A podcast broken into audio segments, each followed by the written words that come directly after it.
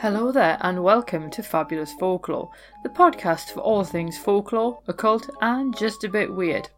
I'm your host, Icy Sedgwick, blogger, fantasy author, and your guide into these rather mysterious realms. I've got some rare things to show you, so come on in, take a look around, but be careful not to touch anything. These things sometimes bite. Well, hello there. Welcome back to Fabulous Folklore with Icy. If this is indeed a return visit, if it's not, welcome. Hope you're doing well. In this episode, we're going to continue the theme that was started last week, which is the idea of the King in the Mountain story trope. In this particular episode, I've decided to focus on a specific king in the mountain, or in this case, under a castle. We're going to look at King Arthur, of all people and he continues to hold a fascination for both folklorists and the public alike. And I mean, if you think about it, it's hardly surprising. His deeds are legendary, and they have become part of Britain's mythology. Now, one of my favourite versions of the Arthurian legends was the mini series that Channel 4 did. I mean, this must have been about 2001 ish, because I watched it during sixth form, and it was called Merlin, and you can still buy it on DVD on Amazon. And Sam Neill played Merlin, Miranda Richardson was Queen Mab, Isabella Rossellini played Nimue, Morgan Le Fay was played by Helena Bonham Carter, Martin Short was in it, Rutger Hauer was in it, had a really good cast and it's just class. Incidentally, Arthur's not necessarily that important to the narrative, but definitely well worth the watch. But I digress. The reason why we're having a look at Arthur though is because of this idea of the king in the in the mountain motif. So picture it this way. You've got the legendary hero, You've got his company of knights, potentially his entire court, depending on the legend.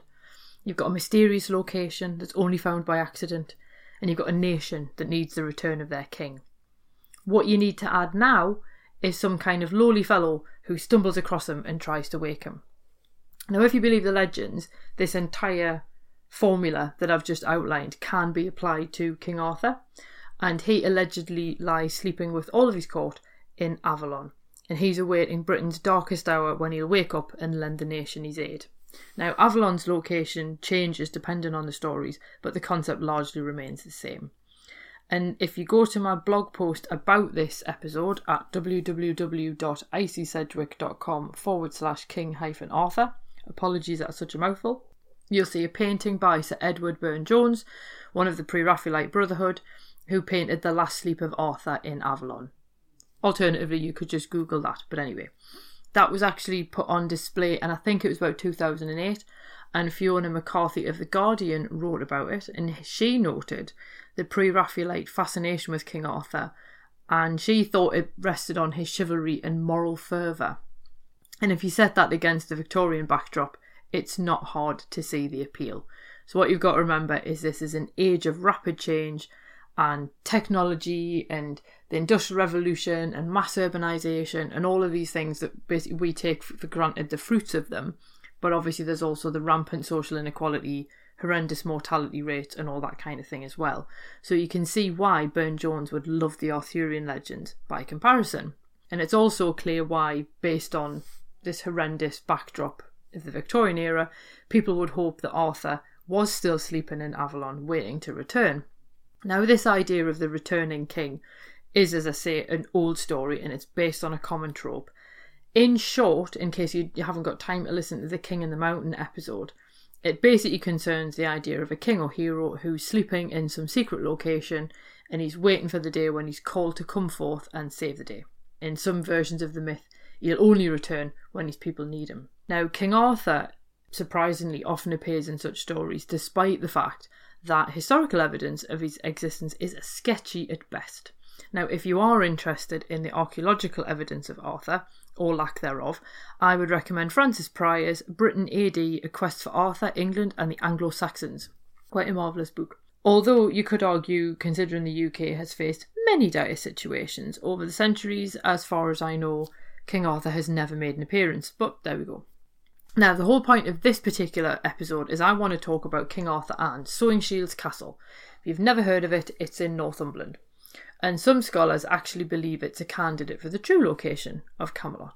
And in this version, Camelot is basically in Northumberland, so he's not sleeping in Avalon, he's in Camelot. And according to this legend, his entire court is sleeping in a chamber below the castle waiting to be woken. And one tale concerns a shepherd who tried to do exactly that. So while tending to his sheep one day, one of the sheep wandered off, as they're wont to do, so the shepherd hurried after it. And in the process of bringing it back, he stumbles across a hidden entrance among the ruins. It's been ruined for quite some time. And being the curious sort, he descended into the darkness. Now, whether he'd heard stories about King Arthur or whether he just wondered where the ruins went, I don't know. But either way, he ended up finding a passageway that led right into the hillside. He follows this, and eventually he comes out in this huge hall, lit by a fire of pure white flames. People are sleeping on cushions on the floor, and other ones are upright in chairs. Two figures in particular caught his attention. They're both sitting on thrones, and the man and the woman are both wearing crowns. At this point, the shepherd definitely kicks in with the idea of the local tales and works out who they are. Must be King Arthur and Queen Guinevere. So he goes over to the royal couple, and there's a table in front of them. On one side lies a sword and a garter, on the other side, a hunting horn. Naturally, the shepherd guessed the sword was Excalibur, because what else would it be? And he realises this is going to be worth quite a lot of money, so he decides to take it. So he pulls Excalibur from its scabbard, and at this point, the king stirs. He even sits upright and opens his eyes. The shepherd obviously thinks, I'm going to get caught red handed here, so drops the sword, and in the process, the blade slices clean through the garter, and the rest of the knights stir. They yawn and stretch, probably a bit sore after centuries of sleep. By this point, the pure shepherd's absolutely terrified beyond belief, so he then slides Excalibur back into its scabbard. He flees from the chamber, no doubt terrified for his life, but a voice follows him. Oh, woe betide the evil day on which this witless wight was born, who drew the sword the garter cut, but never blew the bugle horn. So the shepherd gets back to his flock and tries to forget about this particularly weird excursion beneath the hills. So, of course, while he's just going about his business and doing his job and everything, obviously, shortly after all this happens, he starts thinking about what he's seen.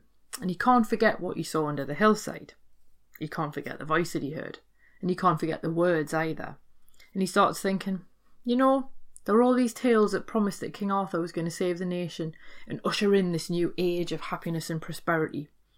And then he realizes he now knows how to wake the king. So he then tries to find the entrance to make a second attempt. Sad thing is, he never finds the entrance again. And as far as anyone knows, neither has anyone else. So at this point, you then think, well, he's obviously told somebody and passed the story on. There is an alternative version in the Denham Tracts, and in this one, the shepherd's actually a farmer, and he's sitting knitting on a hillside, and his ball of yarn actually rolls away from him, and when he follows it, it kind of drops down this hole into the into the tunnel, and then he follows that and ends up in the hillside. And the rest of the story's exactly the same as the, the shepherd's version. However, at the end of it, the farmer loses all memory of where he was when the story happened. So while he could remember what happened, he couldn't remember where, and therefore couldn't find the entrance again. And in later years, the wife of a local landowner actually dreamed of treasure within the ruins, and she actually hired workmen to search for it, although Again, no treasure ever actually emerged. Now, at this point, you might be wondering is the story likely to be true? And obviously, let's be honest, let's get this bit out of the way to start with. Biologically, it's unlikely that people could survive for so many centuries without any form of sustenance. And to be honest with you, I mean, sleep's good for you, but that much sleep probably not going to do you a world of good. So, in terms of legend, who knows? Obviously, anything's possible where folklore's concerned. But the thing that makes this an interesting one is that there are definitely links between Tales of Arthur and Northumberland. And one of the legends of his battles actually places him in the forests beyond Hadrian's Wall. And in another one, a battle takes place in the City of the Legions, which could basically be York, Chester, or even Carlisle at that point. So it doesn't really take too much of a stretch of the imagination to actually move him to Northumberland, and Rupert Matthews even makes a point that most scholars place Arthur at around about 500 AD, and his name doesn't actually appear in any contemporary records. He makes a point that at that point in time, few names did appear in the records, and they largely discussed events rather than people. Obviously, some candidates do also emerge as possible versions of King Arthur, but it's also unlikely that any of them derived their mandate to rule from the sword and the stone. So while many people do claim Arthur for their own, and they like to move Avalon or Camelot to Cornwall or Wales or wherever else he's linked with. unless he returns, we'll never actually be able to ask him. So, what I want to know is do you think that King Arthur sleeps away the centuries? Do you think he sleeps away the centuries under Sewingshields castle? And if the answer is yes, do you think it will be possible to wake him and seek his help? And indeed, should we? If you've got answers to any of those questions, or you'd just like to leave me a comment about King Arthur and what your favourite of his legends is, then please feel free to head over to the blog post. The link will be below, and it is icysedgwick.com forward slash king hyphen Arthur. And I'd love to know what you think actually. And I think these stories are absolutely fascinating. And one side issue that I forgot to put in is Sewingshields castle might possibly be a mishearing of its actual name. Because Sir Walter Scott talks about it and he refers to it as the Castle of Seven Shields. So that's quite an interesting idea that there's actually a, a knightly presence associated with it anyway. So who knows? Next week, we're going to have a look at a real life English, and I say hero in inverted commas because it's Sir Francis Drake. So we'll get a little bit into his legend, why he's a king in the mountain figure, although he's obviously not a king and he's apparently not in a mountain. But there you go, it's a similar story type. We'll have a look at that next week. So there you go. So I hope you enjoyed the show. If you did, please leave me a comment and all that jazz, and I'll see you next week. Cheerio. Thank you for listening to this week's episode. I hope that you enjoyed it. If you did, feel free to subscribe using whichever podcast app it is that you prefer. If you do use iTunes, if you could leave me a review, that would be fab. Basically, it just means iTunes are more likely to recommend this to other people. And if you're interested in more folklore, please feel free to swing by my blog, which is www.icysedgwick.com, and that's Sedgwick spelled S E D G W I C K. And you can find all of the links, images, and other bits and pieces that hopefully you enjoy. So have an absolutely fab week ahead, and I'll see you soon. Cheerio.